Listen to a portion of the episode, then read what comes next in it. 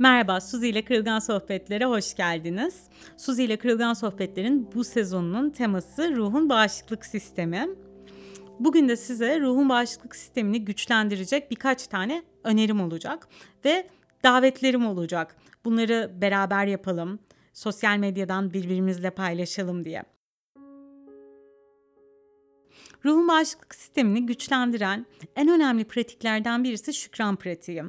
Bu dönemlerde gerçekten hepimiz çok değişik bir süreçten geçiyoruz ve birçoğumuz gerçekten çok zorlanıyoruz yaşadığımız şeylerle ve zorlandıkça da ister istemez kendimize ne zaman bitecek bu bitsin artık çok sıkıldım ee, ya da hayatımızda olan başka başka şeylere dair şikayet ederken tetiklenirken buluyoruz. Burada şikayet etmek, etmemek falan bunlar başka programların konuları. Ama buradaki davet şu.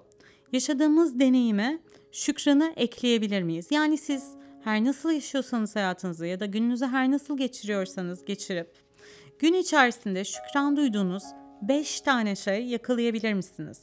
Ve bu 5 şey şu şekilde değil. İşte sağlıklıyım, evim var, işte e, bir işim var gibi değil de böyle gerçekten daha spesifik, daha belirgin yani böyle küçük, görülebilir ve gerçekten o gün gününüzü daha güzelleştirmiş 5 şey bulabilir misiniz? Ve her akşam bu 5 şeyi yazabilir misiniz? 5 şey bulmakta zorlanıyorsanız 3 şeyle başlayabilirsiniz iki şeyle başlayabilirsiniz.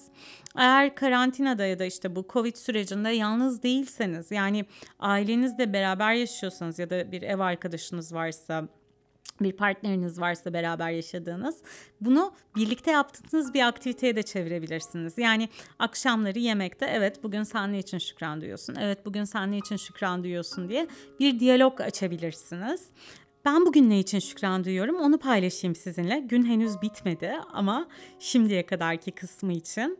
Ben bugün 11-18 stüdyosunda olduğum için yani şu an şu koltukta oturduğum ve şu podcast'i çekiyor olduğum için inanılmaz şükran duyuyorum. Bugün burada sohbet ettiğim Berna, Onur ve diğer Onur için inanılmaz şükran duyuyorum. Ama bunun dışında buraya gelmeden böyle hazırlanırken aylar sonra ilk defa kot giyindim. E, çünkü çok az dışarıya çıkıyorum ve bir önceki dışarıya çıkışımda hala elbise giyindiğim dönemdeydim. Havada daha sıcaktı.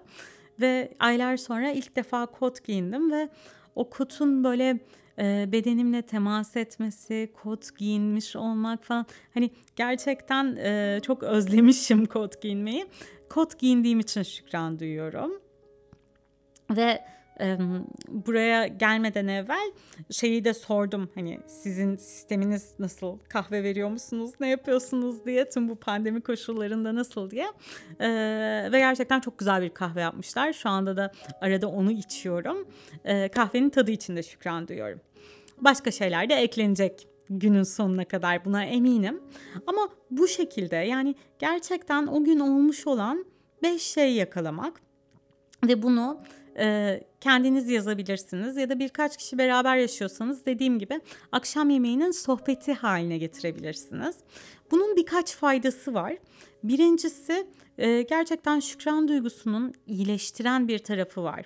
Ama tekrar ediyorum bu hani işte şikayet etmeyin, isyan etmeyin, üzülmeyin falan ve şükran duyun gibi değil.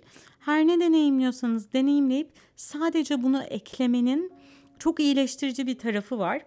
İkincisi de biz gün içinde şükran duyduğumuz şeylere odaklanmaya başlıyoruz bir süre sonra. Yani akşamleyin 5 şey yazacağımı ya da 5 şey söyleyeceğimi bildiğim zaman gün içinde de o 5 şeyi aramaya başlıyorum. Dolayısıyla gün içinde daha bilinçli olarak beni mutlu eden, benim gerçekten teşekkür edeceğim deneyimleri aramaya ve bu sayede aslında daha hızlı fark etmeye başlıyorum ve bu şekilde hayat kalitem artıyor. Bu birinci davetimiz. Postun altına postu gördüğünüz gün ya da sonrasında şükran duyduğunuz 1, 2, 3, 4, 5 şeyi şükran duyduğunuz insanları yazabilirsiniz. İkinci davetim de şu. Ben sanat terapistiyim klinik psikoloğum ama aynı zamanda sanat terapistiyim. Dolayısıyla sanatın iyileştirici gücüne çok inanıyorum. Ve sanatın iyileştirici gücünü hem destek verdiğim insanlarla çok kullanıyorum ama kendi hayatımda da çok kullanıyorum. Çok resim yapıyorum, çok müzik dinliyorum. Bir şekilde içinden yaratıcılık geçen işler yapmayı çok seviyorum. Ee, size davetim de şuna. Bir şükran mandalası yapabilirsiniz ya da bir şükran kolajı yapabilirsiniz. Bir kağıt alın. Eğer elinizde pergel ya da böyle yuvarlak çizebilecek bir şey varsa bir yuvarlak çizin ama yoksa dikdörtgen de olur. Hiç önemli değil. Ve bu hayatta şükran duyduğunuz her şeyi yazabilirsiniz. Bu büyük şeyleri de içeriyor, küçük şeyleri de içeriyor bu şükran mandalası etkinliğinde. Her şeyi yazabilirsiniz. Onları sembolize eden bir şeyler çizebilirsiniz. Ya da e, onları sembolize eden şeyleri dergilerden kesip kolaj halinde yapıştırabilirsiniz. Ben bunu bir yuvarlağın içine yapmayı çok seviyorum. Çünkü bu mandalanın da çok e, iyileştiren bir tarafı olduğuna inanıyorum. Ama dikdörtgene de olur, kareye de olur, üçgene de olur.